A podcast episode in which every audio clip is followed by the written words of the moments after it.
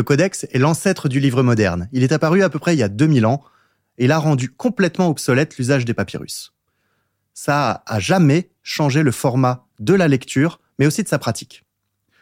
Le codex a fait passer l'humanité d'une vision linéaire du savoir à une carte dynamique des connaissances, ouvrant la possibilité d'anticiper leur évolution. Les innovations, de manière générale, changent nos manières de vivre ensemble, nos manières de travailler. Au rythme de ces innovations, à quoi faut-il s'attendre dans notre société? Bienvenue dans Codex, le podcast qui explore et qui décrypte les concepts qui structurent le travail, le management et les RH d'aujourd'hui et de demain.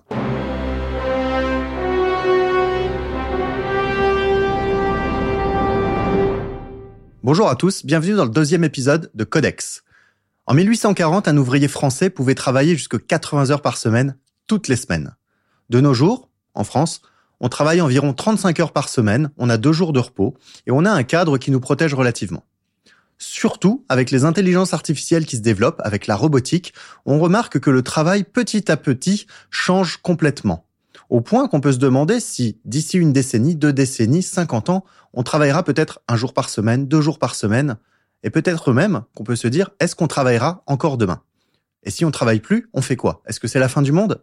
Pour faire le point sur le sujet, on va déjà évidemment commencer par définir ce qu'est le travail, d'où ça vient, comment le concept a évolué au cours du temps, et même comment il risque d'évoluer demain.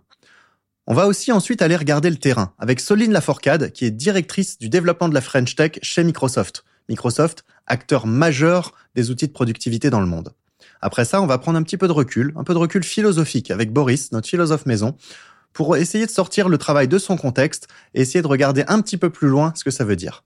Et enfin, on terminera avec d'abord Gaspard sur le sujet de la Minute Web 3 RH et Stéphanie qui nous racontera un petit peu comment le monde du travail peut être affecté dans l'univers du cinéma. Alors déjà, si on regarde l'histoire récente du travail, donc là j'ai mes petites notes sous les yeux, on voit que 1841, la France interdit le travail au moins de 8 ans. Ça veut quand même dire qu'avant ça, en fait, avant 8 ans, on pouvait bosser. Bon, déjà, c'était limite, mais Là, ce qu'on dit, c'est que en 1841, on interdit le travail des enfants de moins de 8 ans dans les entreprises de plus de 20 salariés. Donc euh, ça pose un peu quand même le contexte à l'époque. Et on fixe surtout une durée maximale de travail. Avant ça, il n'y avait pas de durée maximale. Donc en 1906, on instaure le repos hebdomadaire.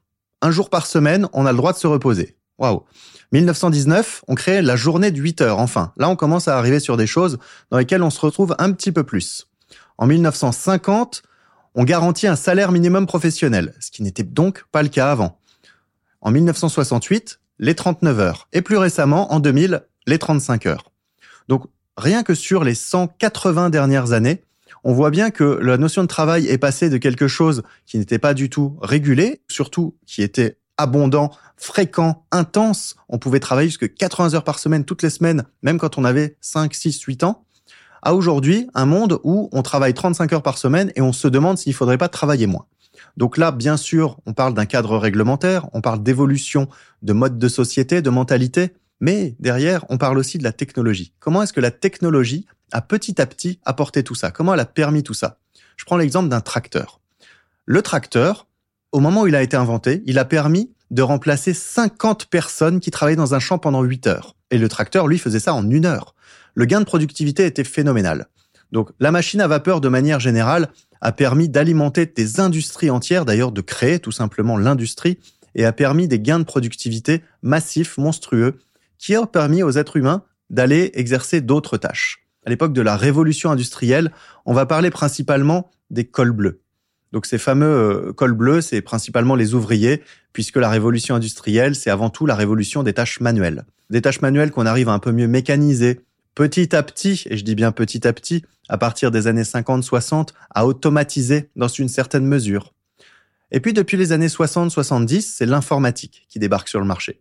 Et là, avec l'informatique, on commence à pouvoir essayer de sous-traiter certaines tâches intellectuelles aux machines. Et donc avec ces tâches intellectuelles, on commence à toucher au col blanc. Donc les cols blancs, les métiers de cadre, plus globalement les métiers intellectuels, on va dire.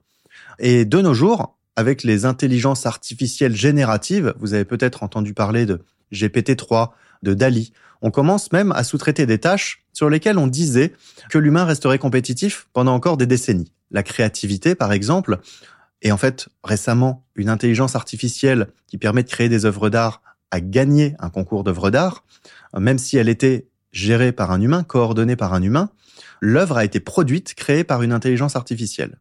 On voit que tout ça commence à questionner finalement le sens de la création de valeur, le sens même du travail. Est-ce que coordonner une intelligence artificielle, c'est travailler? C'est une vraie question. Et si on ne fait pas ça, on fait quoi? Moi, j'aimerais prendre un tout petit peu de recul sur ce concept de travail, parce que dans notre société moderne, on voit à quel point c'est au centre de tout. C'est au centre de notre vie, de nos sociétés. On peut déménager pour un travail, on fait nos études pour pouvoir accéder à un travail. Sur ce sujet, ça peut faire débat, puisqu'on pourrait dire que l'école n'est pas censée former des travailleurs, mais que l'école est censée former des citoyens. Dans l'état des choses, et notamment en France par exemple, si on n'arrive pas à décrocher les bons diplômes, on n'arrive pas forcément à décrocher les gros salaires. Donc c'est bien quand même une preuve que le système éducatif, quelque part, prépare des travailleurs. Petite parenthèse là-dessus, sur comment est-ce qu'on a préparé euh, le monde du travail. C'est intéressant de regarder comment à un moment donné le monde éducatif lui-même s'est formaté pour coller à la révolution industrielle. L'école de base, c'était euh, au XVIe siècle, quand euh, on a commencé à éduquer les enfants, on n'avait pas d'école. Donc ça se passait dans les églises, et là on avait des prêtres qui donnaient cours, donc dans des églises, le prêtre depuis son hôtel et les élèves étant sur les bancs de messe. Et donc, ça nous a donné finalement un professeur sur un hôtel devant tout le monde et les gens assis en randonnion. Bah ça, on l'a pas forcément changé dans 400 ans.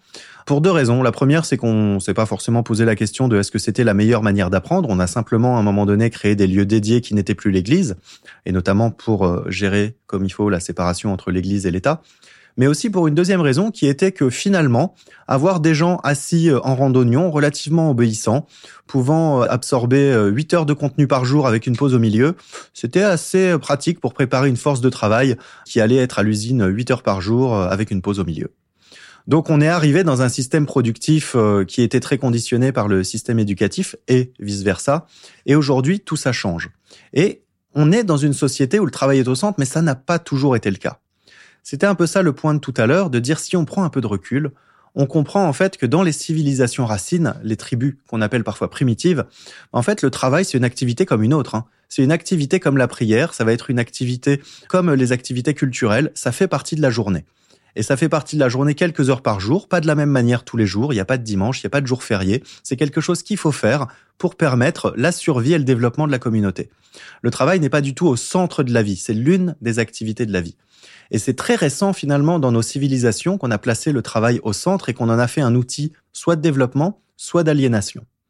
Donc moi, je pose vraiment la question pour euh, les années à venir de comment le travail va évoluer.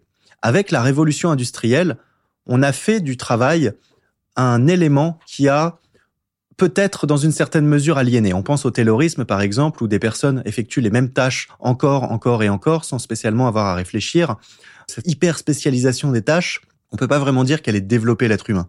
D'un autre côté, à un autre moment, on a eu la Renaissance, où on a eu des grappes d'innovation absolument phénoménales qui ont permis aussi de repenser cette notion de travail, c'est-à-dire cette notion de tâche productive. Et pendant la Renaissance, on a eu une explosion des activités créatives et culturelles. D'un côté, la Renaissance, de l'autre côté, la révolution industrielle. D'un côté, la créativité, et d'un autre côté, une forme d'aliénation. Aujourd'hui, avec les intelligences artificielles, on voit bien que le travail change encore une fois et qu'on est un peu dans ces nouveaux tournants. Est-ce que ce tournant va plutôt représenter la Renaissance? Est-ce qu'il va plutôt représenter la révolution industrielle?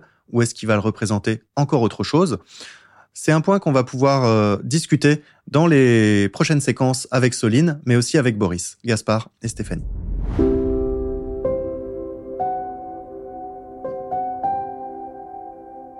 Et donc nous voici avec Soline. Soline, bonjour. Bonjour Jérémy. Bienvenue. Donc Soline, déjà, je tiens à te présenter mes excuses parce que en fait, je me rends compte que je t'avais pas expliqué que le podcast était filmé et malgré ça, tu nous as quand même ramené une super veste. merci. Coup de bol, on va dire. non, chaque fois que je te vois, t'es classe. Donc merci en tout cas d'être là. Soline, on se connaît depuis quelques années maintenant. Donc euh, moi, je t'ai connue quand tu étais directrice générale de HULT, HULT-EF. Depuis quelques temps, tu es euh, maintenant la directrice du développement de la French Tech chez Microsoft. Donc tu vas nous expliquer un peu en quoi ça consiste, mais d'abord, Soline, donc tu es mère de deux enfants, tu es euh, mariée, tu as 25 ans d'expérience dans l'industrie du logiciel, depuis euh, les startups euh, jusqu'aux grandes organisations. Tu as vraiment mené ta barque là-dedans de toutes les manières possibles. Tu as été, euh, comme on l'a dit, la directrice générale de EF Corporate Education France, qui est un organisme de formation, un Mhm. très gros organisme de formation. Je crois c'est combien de personnes dans le monde? EF, c'est le plus gros organisme de formation au monde, Voilà, puisque donc voilà, c'est euh, donc euh, des dizaines de milliers de personnes, plus de 600 écoles de- et plus de 100 pays. Tu as passé 20 ans dans le software chez alors PTC. C'est quoi PTC PTC, c'est un éditeur de logiciels qui est le concurrent direct de Dassault Systèmes, qui est notre plus bel éditeur de logiciels euh, français. C'est américain? C'est américain. D'accord. Donc euh, HP et Microsoft, donc là de 2006 à 2015. Et après, donc tu nous parlais de Dassault Systèmes. T'es passé chez Dassault Systèmes. Exactement. Donc t'as vu tous les environnements là pour le coup. hein. J'ai eu plusieurs expériences professionnelles, plusieurs vies Ouais, professionnelles. ça ressemble, ça ressemble, c'est ce que j'allais dire, à plusieurs vies. Tu nous parles de Red Hat. Là, Red Hat, ça veut dire que tu connais un petit peu Linux et compagnie. Tout le monde de l'open source. Euh, voilà. Exactement. Ubique, c'est quoi Ubique Ubix, c'est une start-up euh, fondée par des Français avec un headquarter aux US, qui est vraiment une jolie solution qui permet de simplifier la vie, euh, notamment des retailers et au, travers de leurs salariés sur le point de vente. Donc, pouvoir les aider à travailler plus efficacement en collaboration, les former. Donc, c'est aussi un des sujets de cette application. Donc, vraiment une, solution très opérationnelle sur le point de vente pour faciliter la vie des vendeurs et des collaborateurs en point de vente. Donc c'est intéressant parce que quand on dit monde du logiciel, en vrai, tu as exploré toi carrément les couches techniques et jusqu'aux solutions finales. quoi. Exactement. À côté de ça, tu nous expliques que tu es euh, a true believer, que tu es une grande croyante des sujets de diversité et d'inclusion. Oui. Ça veut dire quoi ça pour toi? C'est vraiment la conviction extrêmement forte qu'à plusieurs cerveaux, on fait des choses beaucoup plus puissantes, on est beaucoup plus efficace, on invente le monde complètement différemment quand on mélange les cerveaux, quand on mélange donc les âges, quand on mélange les origines, quand on mélange les points de vue, et que c'est dans cette richesse et dans ces étincelles, en frottant les cailloux, euh, qu'on arrive à faire vraiment du, du feu et à enflammer et à vraiment déclencher de la passion, de l'innovation et se mettre en mouvement pour le meilleur pour ce monde. Tu es impliqué dans un réseau de femmes qui s'appelle PWN, Professional Women Network. Oui. Donc euh, c'est un grand réseau qui promeut euh, la place des femmes dans le travail, mais pas que, et qui accepte euh, également les hommes depuis quelque temps, je crois. Exactement, c'est un réseau extrêmement ouvert qui prône vraiment euh, le développement d'un leadership vraiment engagé au service d'une société plus juste, plus durable, Donc tu es impliqué et parce que tu plus es solide aussi. Et que tu fais pas les choses à moitié, tu en es la vice-présidente. Alors, je suis un des... vu que vu que tu t'ennuyais. Non, non, je suis un, nous sommes de nombreuses bénévoles et je fais partie, effectivement, je suis une des vice-présidentes du réseau avec mon goût pour les sujets de développement et, et- et de leadership, donc, et notamment sur le pilier du mentoring, où cette année, on a encore un programme là sur neuf mois, on a plus de 100 personnes avec des binômes mentor, euh, mentor menti et du, et du développement euh, au sein du, du réseau, mais comme tu disais, avec des hommes et des femmes.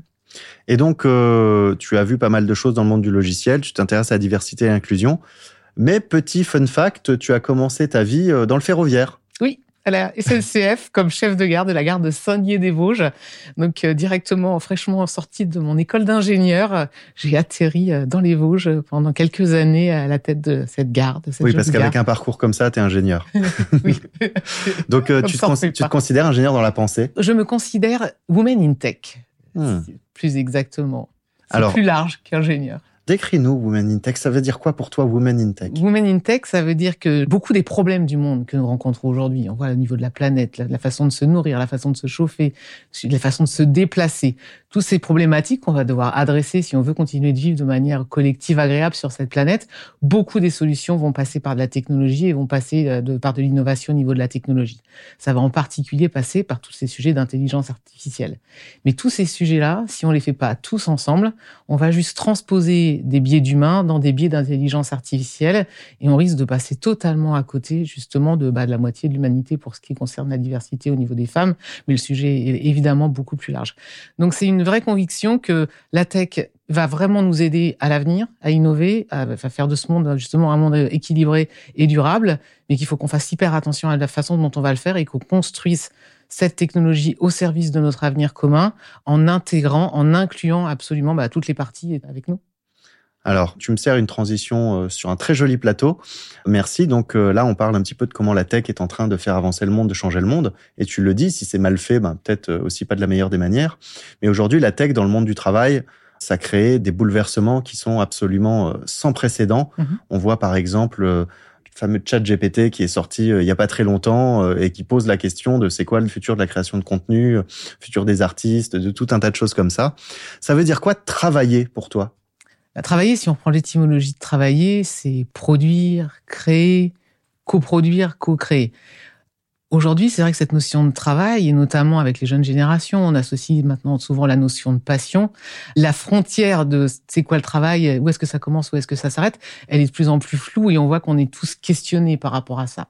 Fondamentalement, personnellement, je pense que c'est comme un petit peu un sujet de riche qu'on a. C'est-à-dire quand tu commences à te poser ce genre de questions, c'est quand même déjà dans la pyramide de Maslow, tu as déjà un certain nombre de besoins que tu as parce, couverts. Parce que ce que tu veux nous dire, c'est quand même, euh, à la base, on travaille parce qu'il faut gagner de l'argent. Exactement. Et puis on travaille parce qu'il faut, euh, à un moment, il faut se chauffer, il faut, enfin, on a, on a des besoins de base qu'il faut couvrir et ce travail, euh, historiquement, l'a couvert et aujourd'hui continue de le couvrir. Et dans beaucoup, beaucoup, beaucoup de pays au monde et pour beaucoup de nos concitoyens sur cette planète, ça continue effectivement d'être quelque chose d'absolument nécessaire et primaire.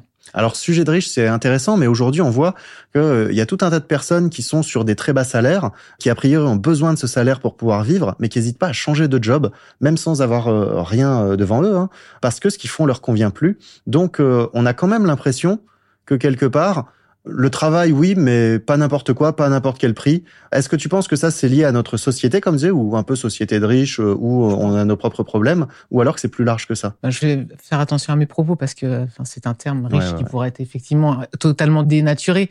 Mais à nouveau, si on prend un petit peu du recul à l'échelle de notre planète, on reste aujourd'hui en France dans un contexte dans lequel on reste quand même protégé collectivement de beaucoup de travers et de beaucoup de difficultés. Par notre système notamment. exactement. Notre système, notre climat. Euh, enfin, on reste quand même dans un pays dans lequel, même s'il est évidemment perfectible, on prend quand même plutôt soin des uns des autres. On essaye de ne pas laisser trop les gens au bord du chemin. Évidemment, beaucoup de nos concitoyens sont dans un certain nombre de difficultés et qu'il faut absolument prendre en compte. Mais au niveau de la planète, il y a beaucoup de gens qui sont dans des difficultés encore pires euh, que les nôtres. Et donc moi, je me méfie toujours quand on a quelquefois ces conversations de salon, notamment sur euh, donner du sens au travail et se réinventer, etc., etc. Attention quand même, quand on remet tout ça en perspective, oui, il faut du sens, il faut activer un collectif, et oui, on a tous envie de faire des choses qui nous passionnent et qui nous animent, mais on a aussi la chance d'être dans un pays qui nous permet d'en être à se poser ce genre de questions. Ça me paraît important de se le rappeler. Tu nous as donné des petites billes intéressantes là où tu disais bon bah voilà on parle un peu du travail qui peut être passion, pas passion. Est-ce que tu penses que euh, on peut travailler sans avoir l'impression de travailler? En gros, est-ce que demain le travail ça peut être juste le fait de faire quelque chose qu'on aime sans penser au reste? Je suis très mesurée sur ces sujets-là. Déjà parce que, attention de ne pas tomber dans la manipulation. Et notamment, euh, c'est pas parce qu'on va mettre un baby-foot, un chief happiness officer et organiser trois tournois de foot qu'on va créer... Euh, ça résout pas tous les problèmes? C'est pas magique, non. je crois qu'on peut dire que ça n'est pas magique. Donc, euh, nos enjeux de travailler ensemble, ils sont complexes ils sont encore plus complexes aujourd'hui avec l'hybridation du monde du travail qui a bouleversé plein de codes. Et donc oui, on a des vraies questions de retrouver du sens, mais déjà au sens du collectif. Quand est-ce qu'on se voit? Comment on se voit? À quel moment on a besoin de se voir? Et je pense que c'est surtout les sujets d'aujourd'hui sont ceux-là. C'est comment on fait les choses, l'intelligence coopérative. Comment on se met ensemble en groupe, d'où l'importance des sujets de diversité. Pour faire bien fonctionner un groupe, toutes les études le démontrent, un groupe divers, il va être beaucoup plus performant, beaucoup plus ah, efficace. Alors c'est un vrai c'est intéressant parce que finalement, tu nous sors de ce côté un peu individuel quand on pense au travail. Et toi, tu dis, c'est avant tout des gens qui travaillent avec des gens, et donc ça prend son sens aussi dans le cadre du collectif. Quoi. Alors, c'est vraiment une conviction très forte que j'ai, ça, oui. C'est que pour moi, le travail, c'est vraiment un sujet collectif et c'est la puissance d'un groupe mis en mouvement qui va réussir des choses euh, que pris séparément aucun de nous n'aurait pu réaliser. Donc ça aussi, c'est un sujet, je pense, qu'on va aborder euh, avec euh, notre philosophe maison après Boris, mhm. sur le sujet peut-être du cadre collectif qui donne un sens au travail par rapport à son sens individuel. Moi, j'aimerais revenir un peu sur ce que tu fais chez Microsoft. Donc on a la chance de t'avoir avec nous aujourd'hui. Microsoft, aujourd'hui, c'est l'un des acteurs qui repense le plus la notion de productivité dans le monde, mm. notamment sur tous les métiers de bureau, mais pas que. Tu fais quoi chez Microsoft et c'est quoi ta vision de comment Microsoft est en train de transformer le monde? Mm. Moi, chez Microsoft, ma mission, c'est d'être en soutien de tout l'écosystème de la French Tech au niveau de la France et d'accompagner l'ensemble de notre écosystème de start-up euh, à se développer et, leur simplifier le plus possible la vie et les accompagner dans leur développement. Donc ça, c'est euh, mon job aujourd'hui chez Microsoft. Et effectivement, Microsoft est un acteur qui, historiquement, est effectivement la solution qui accompagne le monde du travail euh, comme solution de productivité pour permettre à la fois à chacun et à chacune, à chaque société, de délivrer son meilleur, de délivrer tout son potentiel. Et aujourd'hui, aujourd'hui, ce qu'on voit de plus en plus au niveau de Microsoft, bah, c'est l'arrivée de toute la gamme Viva. Et la gamme Viva, elle s'occupe de quoi? Elle va s'occuper de l'engagement des collaborateurs, elle va aider au bien-être. C'est quoi Viva? Donc Viva, c'est tout un tas de modules qui vont vraiment enrichir l'expérience du collaborateur au sein de l'ensemble de la suite Office 365. C'est dans Office. Ça fait partie effectivement, c'est des compléments à l'ensemble de la suite Donc, Office. dans Office, c'est-à-dire Word, PowerPoint, tout ça. Teams, qui aujourd'hui est la plateforme de collaboration utilisée Donc par quand on dit Teams, on a Teams, la plateforme de visio, mais Teams aussi, l'outil collaboratif euh, qui est un peu comme Slack pour citer par exemple la concurrence ou ce genre de choses. Bien Exactement. sûr, tu vas me dire c'est mieux, mais je, je, je, je vais même pas aller sur ce terrain-là, mais c'est une palette justement d'outils et de solutions qui vont te permettre d'avoir l'ensemble de tout ce dont tu as besoin. Donc effectivement, c'est collaborer, c'est communiquer, mais c'est aussi où sont mes collaborateurs? Quand je viens, où sont les gens? Est-ce qu'ils sont là? Est-ce qu'ils sont pas là? C'est e-learning. Donc pour revenir sur le sujet des compétences, toutes les compétences dont j'ai besoin, de lesquelles je vais accéder dans mon environnement Teams, c'est LinkedIn Learning qui va être également là pour compléter le portfolio. C'est des solutions d'engagement, c'est des solutions de bien-être. Viva Insight, par exemple, qui va avec des intelligences artificielles qui, au quotidien, vont m'aider, vont me donner des informations. donc ça permet d'augmenter la fluidité de mes conditions de travail. On parlait de l'environnement tout à l'heure. L'objectif, c'est un petit peu de me mettre dans les conditions qui me permettent de faire mon travail, d'utiliser mes compétences au mieux. Quoi. Exactement. Ça me permet d'être équipé dans toutes les dimensions qui vont me rendre productif et performant. Ce que je disais, je suis engagé, on prend soin de mon bien-être et on prend soin de mes compétences. Bon, je vais arrêter là sur le sujet parce qu'après on va croire que je fais du placement de produits. Mais euh, je tiens à rappeler qu'il y a Microsoft, mais il y a plein d'autres acteurs sur le marché qui travaillent sur ce genre de solutions. Mais ça m'intéresse parce que quand même, si on se dit aujourd'hui, là je parle beaucoup par exemple sur les métiers de bureau, qui n'a jamais utilisé un Excel, un Word ou un PowerPoint? Enfin, c'est assez impressionnant. Donc, ce type de solution a complètement changé notre manière de travailler. Moi, la question que je me pose, c'est en allant plus loin, finalement, est-ce que ça va pas même peut-être remplacer le travailleur? Je sais pas. On pense aux nouvelles IA. On parle beaucoup de GPT-3 en ce moment ou d'Ali. Donc GPT-3, l'algorithme qui permet de générer des textes, qui permet de comparer des documents, qui permet de faire des tas de choses. Et donc nous, on n'est plus un rédacteur, on n'est plus un chercheur, on est tout ça. On est un peu un finalement une sorte de chef d'orchestre, un rédac chef, un coordinateur de contenu, au point de se demander si demain on sera toujours utile. C'est quoi, toi, ta vision là-dessus? Est-ce que ça va remplacer les travailleurs? Déjà, quand je vois les créations que tu fais avec Dali, je me dis qu'on a encore vraiment de la place et tu as donné libre cours à ta créativité et ça t'a permis de faire plein de choses que tu n'aurais pas pu faire avant. Donc, je crois que c'est un très bel exemple. Tout ça, ce sont des outils qui vont être au service des humains que nous sommes. Il faut être lucide. Tout ce qui peut être automatisé sera automatisé. Donc, tout ce qui est automatisable finira par être automatisé. Mais moi, j'y vois, on peut toujours voir le verre à moitié vide ou à moitié plein. Moi, j'y vois au contraire une formidable opportunité parce que si ça peut être automatisé, ça veut dire qu'à un moment c'est un peu répétitif et c'est pas forcément les trucs les plus rigolos à faire.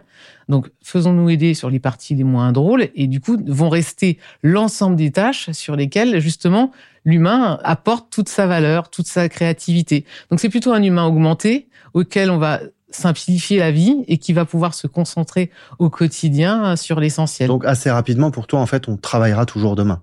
Ah ben moi je pense oui, on va continuer de travailler, on va continuer de collaborer, on va continuer d'inventer, on va continuer de régler parce qu'à un moment il y en a comme deux trois problèmes à régler et on va continuer collectivement Donc, de régler les problèmes qu'on rencontre. On aura toujours besoin de se former demain. Ça, je suis convaincu. Mais se former, c'est aussi bien dans le monde professionnel que dans le monde personnel. Mm. On a une valeur forte chez Microsoft et qui, moi, m'anime depuis toujours, que Satya Nadella appelle le gros mindset. C'est justement cette envie permanente et cette conviction qu'on n'est pas... de croissance continue. Exactement. On n'est pas un produit fini avec des défauts, des qualités qui peut pas s'améliorer en permanence au contact des autres, au contact de la formation, au contact de, de nouvelles expériences. On apprend, on progresse, on découvre et c'est vertueux. Et c'est ça Petite question bonus avant de passer à toi. Si on travaille plus demain, imaginons qu'en fait, euh, bah, finalement, il n'y a plus de travail. On fait quoi? Le pire qui pourrait nous arriver, c'est de devenir tous obèses. Comme dans Wally. Dans- exactement, comme de Wally, tous obèses à envoyer notre clone dans le métavers euh, vivre euh, une vie euh, qui ne serait pas la nôtre. Donc ça, Bah, pour, pour moi, c'est le pire qui puisse nous arriver. Moi, je suis plutôt d'adepte de la pratique euh, sportive et je, je pense que donc pour un, un esprit sain dans un corps sain, je pense que déjà le premier objectif qu'on a tous, c'est de garder l'enveloppe corporelle qui nous permet de faire des choses. En bon état et le plus longtemps possible. Donc rien que ça, de toute façon, c'est déjà un sujet qui doit nous occuper. Bah, et, et ça, d'ailleurs, on va revenir dessus avec Stéphanie sur ce sujet de qu'est-ce qu'on fait euh, s'il n'y a plus de travail demain ou comment on repense les choses. Et ça va être assez intéressant. Maintenant, on parle de toi. On parle de toi. C'est quoi le plus gros mythe en lien avec ton métier, Soline? Alors moi, j'ai beaucoup exercé de Enfin, fonctions dans ça fait l'univers. plein de métiers quand même. Ouais, mais, mais beaucoup dans l'univers du commerce. Oui. Donc, euh, soit moi-même, soit en encadrant des équipes commerciales. Et je pense que le plus gros mythe sur le métier du commercial, c'est que c'est un loup solitaire euh, uniquement assoiffé euh, d'argent. Ça, je pense que c'est un vrai gros mythe. Ah, c'est un mythe? Ouais, ouais figure-toi, Jérémy, figure-toi. Ouais. Je pense Euh, que c'est vraiment un sport d'équipe, la vente, surtout aujourd'hui. Ça, j'en suis convaincu, surtout dans les ventes complexes comme tu fais, où tu dois forcément travailler avec plein de plein de personnes. Tu as une vie intense, Soline, tu as beaucoup d'activités, que ce soit dans le pro, dans le parapro, dans le perso. Est-ce que tu as une routine type? Je suis pas quelqu'un de très routinier, mais j'ai des rythmes et des cadences. Beaucoup. Donc, dans la façon dont je structure euh, mes journées, mes semaines, etc. Mais, mais une routine en particulier, non, je crois que j'aime pas trop la routine, en fait. Tu as des rôles modèles? Alors, à la fois, j'ai des rôles modèles et euh, évidemment, j'ai des personnes que j'admire énormément et qui m'inspirent. Qui, par exemple Donc, on va dire, par exemple, un profil comme Simone Veil avec une, Ok. qui a une vie incroyable. Tu prends effectivement Michelle Obama. Il y a quand même quelques, notamment, évidemment, mais Est-ce que c'est que des femmes qui t'inspirent? j'allais j'allais y venir. Donc, je, je, je, je, je prends soin de prendre des, des modèles féminins, mais dans les modèles hommes, bah, si on reste dans la famille Obama, tu prends Barack Obama, c'est forcément quelqu'un de très inspirationnel. Mais néanmoins, je ne dirais pas que ce sont des rôles modèles parce que quelque part, les vies qu'ils ont eues ne sont pas la mienne et du coup, je me projette pas. Donc, en ça, ils sont inspirationnels, ils ne sont pas rôle modèles.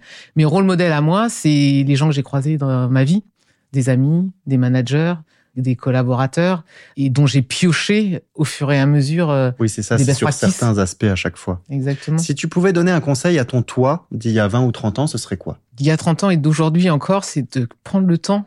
Les projets prennent du temps et euh, Être plus patiente? peut-être. D'accord. c'est quoi ton but dans la vie? Mon but dans la vie, c'est que le quotidien soit euh, fun, de prendre du plaisir dans ce que je fais et avec les autres. Tu lis quoi en ce moment? Alors en ce moment, je lis le euh, deuxième opus de. Enfin, il a, écrit d'autres livres, mais euh, on a parlé tout à l'heure d'engagement et de la fin du baby foot, donc je lis le livre de Jean-Michel Philippon sur ce sujet. Après m'être euh, régalé de son livre sur l'intelligence coopérative, donc deux livres que je recommande aux personnes qui s'intéressent effectivement sur les sujets de, de leadership et d'engagement des équipes dans le monde d'aujourd'hui. Deux ouvrages remarquables. Question compliquée pour une réponse en moins de 10 secondes. À quoi ça ressemblera la société dans 100 ans pour toi? Très difficile pour moi de répondre à cette question-là, parce que déjà dans 100 ans, je pense qu'on sera même pas là pour. On fera pas le service après-vente euh, des promesses qu'on va se faire, euh, qu'on va se faire euh, aujourd'hui. Je suis pas sûre que la vie dans 100 ans, elle sera dans ses fondamentaux, elle sera très différente. De toute façon, on le sait, si on veut vivre longtemps, il faut vivre bien accompagné au sein d'un groupe familial et d'amis avec lesquels on tisse des liens. Donc, euh, je pense que le moteur de notre longévité, euh, à la fois en tant que personne et en tant que groupe et en tant qu'humanité, ce sera de continuer à construire du lien entre les gens, à la fois dans des cercles professionnels et dans des cercles amicaux et dans des cercles familiaux. Donc, je crois que sur ces fondamentaux-là, on continuera de, de travailler à cette création de liens. Soline, le petit moment de challenge, tu as couru un marathon, le marathon de Venise, Oui, en 2014, 2015, 2015. octobre 2015. Euh, C'était d'ailleurs ton cadeau de départ de chez Microsoft. Exactement. Mon équipe euh, qui m'a challengé pour mon départ. Elle m'a dit Alors, chiche. J'ai dit bah chiche. Alors, Challenge, tu choisis celui que tu veux. Soit je te challenge en 2023 de poster une photo de toi au marathon de Venise, soit de refaire un marathon, au choix. ok, j'ai choisi du lieu en gros. Mais que je prendrai un endroit au soleil et. euh, Donc soit tu prends, soit tu, soit tu nous récupères une photo de 2015, soit tu refais un marathon. Oh, c'est trop facile, c'est de 2015. Donc, Comme tu veux. Écoute, défi, défi tu aimes accepté. défi? défi accepté dans les deux dimensions. On verra quelle piste je prends. Génial. C'était un plaisir, Soline, de te recevoir aujourd'hui. Merci encore pour ton temps. Merci, Merci, Jérémy. euh, merci d'avoir accepté de, de participer. Et euh, on te souhaite le meilleur pour la suite parce que ta nouvelle aventure chez Microsoft fait que commencer. Donc on sait qu'on va encore entendre parler de toi. C'est gentil. Merci. À, À, très bientôt. vite. Au revoir.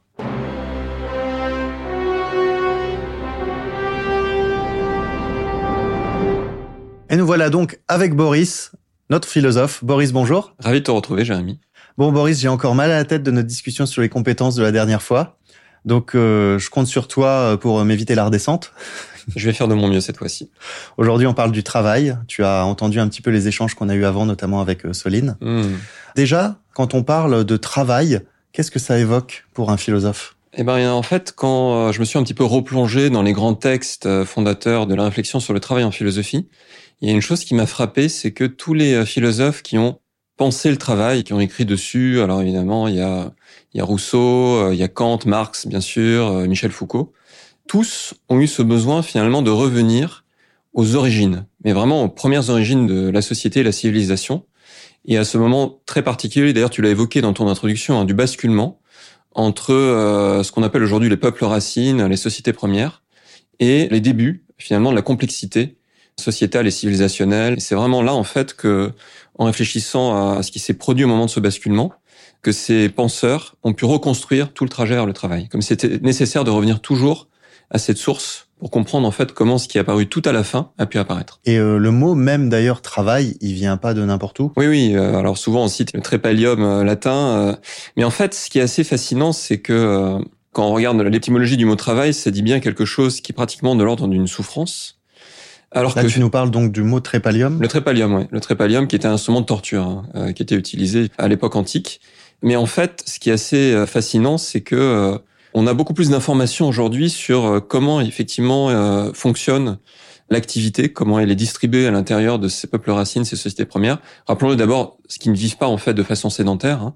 Ce sont plutôt en fait euh, l'Homo sapiens a fonctionné sous forme de petites tribus, de petits groupes, de maximum 15-20 personnes qui se déplaçaient régulièrement, qui étaient au mieux semi-sédentaires, ou finalement pour des raisons tout simplement de contraintes de survie, où tout le monde est actif. Déjà, c'est une première chose qui est très frappante et euh, tout le monde est très polyvalent. Comment on le sait, c'est que euh, Rousseau, euh, Kant, à l'époque, écrivaient sur la base de leurs intuitions, qui très souvent étaient justes. Hein. Mais là, nous avons tout un patrimoine d'observation. Et l'UNESCO, en fait, estime qu'aujourd'hui, il y a autour de 370 millions de personnes qui vivent dans des conditions encore assez proches. Je pense aux aborigènes, aux San, etc. En Afrique du Sud, de l'Homo sapiens, tant qu'il était encore nomade. On voit en fait que ces peuples, c'est pas le travail tel qu'on connaît du tout c'est vraiment beaucoup plus quelque chose qui met deux choses en tension finalement. C'est euh, une certaine quête de soi. C'est intéressant de voir que tous ces peuples ont développé des structures initiatiques qui permettent de comprendre finalement qui est-ce que je suis venu en fait développer comme qualité principale sur Terre. Très souvent, les parcours chamaniques, quand je me connecte en fait à mon animal totem ou à mon insecte totem, ça va représenter une qualité particulière que je vais travailler, mais en contribuant à un collectif. Et ce collectif, en fait, qui est la tribu, va contribuer lui-même à un écosystème beaucoup plus large qui est tout le vivant, tout le cosmos en fait dans lequel euh, le collectif est intégré. Là, tu nous donnes un lien que je trouve vraiment hyper intéressant. C'est pour toi, travail, c'est avant tout contribution. Oui, c'est ça qu'il faut en fait, je pense, retenir de quelque part ce décryptage de ce qui est devenu le travail, de cette tentative de revenir à la source même. C'est qu'en fait, au départ, le travail était pensé dans un tout où tout est interdépendant, c'est-à-dire que tous les peuples premiers, et sans exception, hein, ont développé en fait des paradigmes de type animiste, vitaliste euh, par la suite, mais surtout animiste, c'est-à-dire qu'il considérait que tout est conscient, tout est vivant. Le côté avatar. Oui, exactement. Ce que vous avez dans Avatar, ça reflète assez bien ça. Et finalement, quand on comprend que tout est interdépendant, l'activité en fait que je vais produire à l'intérieur du collectif est quelque chose en fait qui va s'inscrire dans ce tout. Ça peut pas être fragmenté, ça peut pas être en fait détaché en termes de sens de l'intégration au cosmos. Et cette contribution, donc, elle peut être différente selon les personnes. Et euh, on a un petit peu discuté avant euh, pour préparer ce podcast. Et ce que tu me disais finalement, c'est que euh, cette spécialisation, elle est surtout arrivée au moment où on a commencé à sédentariser les peuples et où on a commencé à perfectionner des techniques d'agriculture, d'élevage, tout ça. Tout à fait, ce qui a apporté déjà énormément de confort, de progrès, mais qui a aussi entraîné une cascade, je dirais quasiment un effet domino qui nous a amené là où nous sommes aujourd'hui. Bah, L'urbanisation après. Tout à fait, il s'est passé toute une série de choses, c'est-à-dire effectivement, d'abord ça a été des premières communautés et euh, assez tôt finalement la spécialisation des tâches a commencé à apparaître, c'est-à-dire que plutôt d'avoir cette polyvalence et cette contribution au collectif, on a commencé à voir apparaître en fait les premières castes. Les premières villes, c'était Mohenjo-Daro, euh, sur le plateau de l'Indus, euh, Çatalhöyük, proche de la Turquie. En fait, finalement, ce qu'on voit apparaître, c'est à la fois la spécialisation des tâches, la propriété aussi, hein, qui apparaît. Les premiers euh, périmètres de défense autour des villes. Il faut se protéger de la nature qui n'est plus perçue en fait comme un tout auquel on appartient, mais plutôt comme une menace dont il faut de plus en plus se protéger. Et puis avec la propriété, on voit apparaître encore d'autres choses, hein, parce que par la suite, c'est les systèmes de comptabilité, qui remplace en fait le don et le contre-don. Hein. C'est Marcel Mauss en France qui a beaucoup euh, contribué en fait à comprendre et à théoriser euh, finalement cet échange permanent et cette économie de la reconnaissance qui existait chez les peuples premiers. Donc derrière ça, après la monnaie apparaît, les guerres aussi. Hein. Mais tout ça en fait c'est récent, c'est très très récent dans l'histoire de l'humanité. L'argent, ça nous paraît évident. La propriété, ça nous paraît évident. Le lien de subordination lié au travail, ça nous paraît évident. Mais tout ça en fait vient très très tardivement. Alors un autre élément, donc tout à l'heure on a fait un peu le, le pont entre la notion de travail et la notion de contribution, et de dire que le travail, c'est avant tout une contribution. Et dans notre société, on l'a très bien bordé, cette contribution, en lui donnant un cadre, ce qui fait que le cadre de travail, c'est l'emploi. Mm. Mais dans les sociétés premières, ce travail, c'était avant tout une contribution à la communauté, et euh, indispensable pour la survie de la communauté. Donc l'individu finalement comptait pas trop, il se réalisait, c'est ça qui comptait. À partir du moment où on a commencé à sédentariser, urbaniser, là, ce que tu nous dis, c'est qu'on a commencé à créer des intérêts individuels. Oui, il faut aussi peut-être, je pense, préciser que euh, dans ces sociétés premières, les individus quand même existent. Hein. Pas dans le sens où nous on comprend, mais euh, c'est d'ailleurs pas que chez les êtres humains. Hein. Ce qu'on observe en fait en biologie, c'est que euh, dans toutes les sociétés complexes, les loups, euh, les chimpanzés, etc., il y a des individus, des personnalités différenciées. Et plus la structure sociale est complexe, plus l'individu va pouvoir se singulariser en fait en réalité. Donc ça c'est très très intéressant à comprendre comme relation, c'est-à-dire que l'individu est toujours social. Et en fait, effectivement, ce qui va apparaître avec euh, voilà la révolution agraire et tout ce qui va suivre et les civilisations telles qu'elles vont apparaître, c'est effectivement ce que tu soulignais. C'est-à-dire que petit à petit, en fait, ça va être l'individu contre l'individu, l'individu contre le collectif. Ça, ça n'existait pas avant. Intéressant. Dans nos sociétés actuelles, tu parles de besoin de reconnaissance.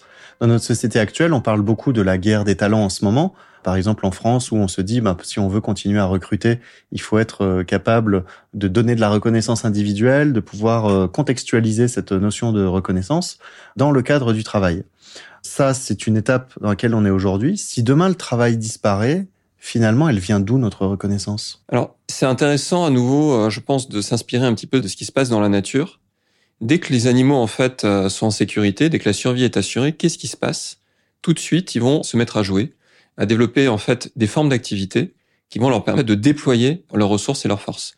C'est Nietzsche hein, qui disait de façon très juste, il disait mais quand on dit que tout est orienté sur la survie, c'est vrai, mais plus que ça, le vivant cherche à déployer en fait ses forces. La fin du travail, c'est pas la fin du monde.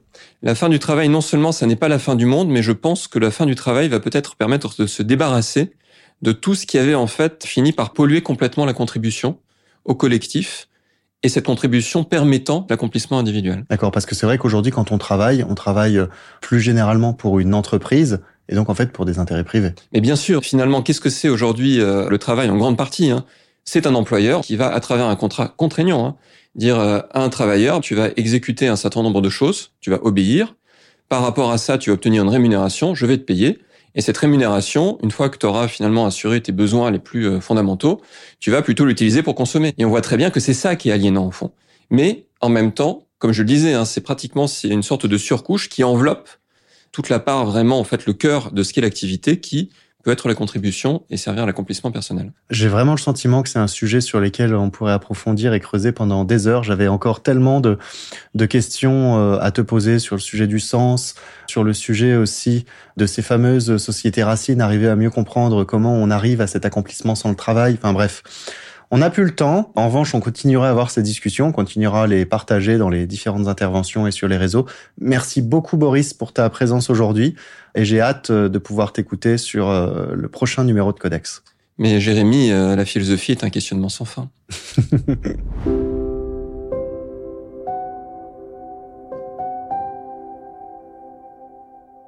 Bonjour à tous, je suis très heureux de vous retrouver ce mois-ci pour la Minute Web3 RH. Je vais vous parler du travail euh, et du Web 3, notamment la fin du travail. Imaginons deux secondes que le travail n'existe plus en France.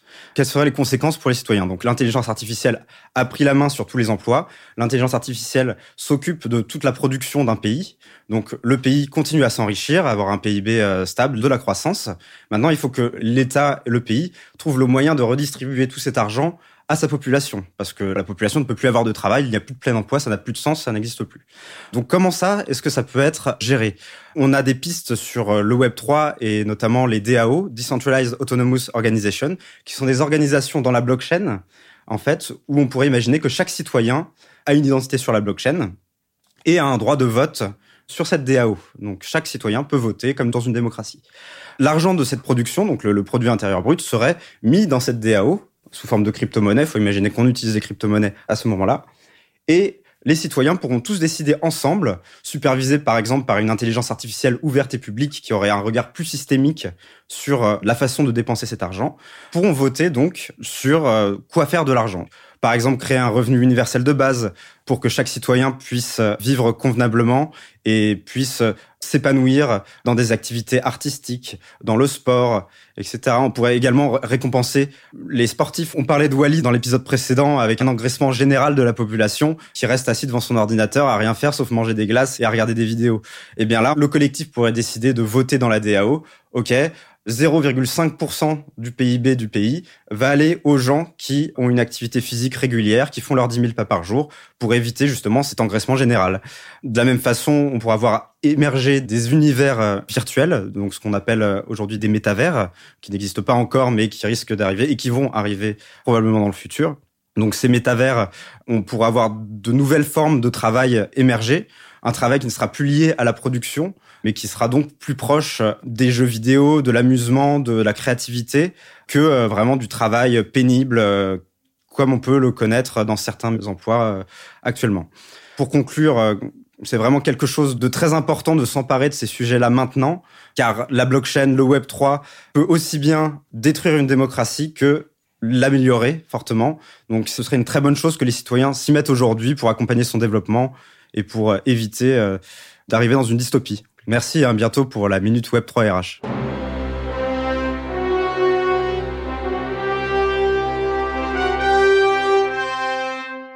Le travail n'existe pas. Le travail n'existe pas aujourd'hui, ce n'est pas au travers de un, deux ou trois. Non, on va parler de six films qui vont nous montrer des issues possibles sur la question de comment on vit quand le travail n'existe pas. Et parce qu'il est important de parler de choses sérieuses sans se prendre au sérieux, on commence tout de suite, on a du boulot et attention spoiler. Concrètement, nous avons deux façons d'aborder la chose avec ou sans technologie. Sans technologie, on peut évoquer Into the Wild, film américain de 2006, où un diplômé décide de tourner le dos à la société pour découvrir le sens de sa vie.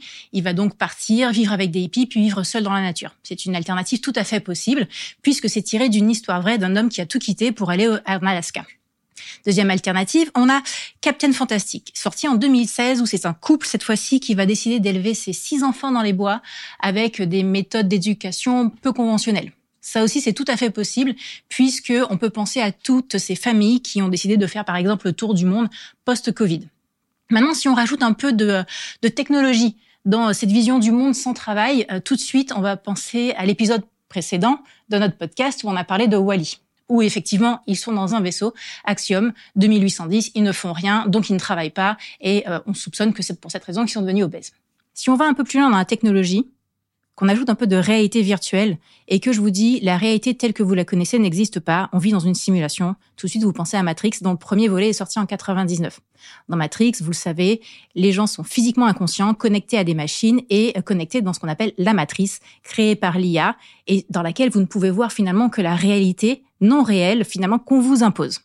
Ici, vous n'avez pas le choix, sauf bien sûr si vous acceptez la petite pilule rouge proposée par Morpheus, comme l'a fait le bon, le grand, le génial, Néo, venu sauver l'humanité. Pour les autres qui souhaitent rêver, c'est la pilule bleue. On peut aussi évoquer le film, le thriller psychologique sorti en 2022, donc cette année, qui s'appelle Don't Worry Darling. Cette fois-ci, c'est l'homme qui force sa femme à être dans la réalité virtuelle. Il la force physiquement en l'attachant au lit et aussi en altérant sa mémoire pour qu'elle ne s'en souvienne pas et ne se réveille pas consciemment. Là, son objectif à lui, c'est de vivre leur euh, vie de couple la plus euh, parfaite possible, sauf que dans les années 50, c'est la femme qui est au foyer, qui fait à manger, qui fait le ménage et qui attend que son mari rentre joie. Bref, tout ça pour vous dire que sa femme vit dans cette réalité virtuelle, lui vit à la fois dans les deux, et donc comme c'est un programme payant, devra quand même aller travailler. Donc ce travail existe puisqu'il faut ramener de l'argent pour continuer à payer cette utopie imposée. Globalement, le dernier film dont nous allons parler est un peu différent, un poil plus complexe. On parlera de technologie, mais pas forcément de réalité virtuelle. On va aller sur le domaine du rêve. On va parler de cet étudiant qui, défiguré suite à un accident, va euh, se faire cryogéniser pour être réveillé plus tard euh, et finalement bénéficier de ce qu'on appelle rêve lucide vous pensez tout de suite à Vanilla Sky avec Tom Cruise, bien évidemment. Et euh, là, forcément, il vit dans un rêve lucide, donc le travail ne peut pas exister puisqu'on rêve. Euh, la seule chose qui nous dérange, en tout cas qui me dérange personnellement ici, c'est que je ne sais pas comment vous faites, vous, pour vivre dans un rêve lucide après être mort et finalement vous réveiller dans 100, 150 ans pour continuer à vivre une vie normale. Bref, après tout cela, j'espère que vous avez euh, au moins appris des choses et si j'ai une question à vous poser, quelle est la solution qui vous ferait rêver?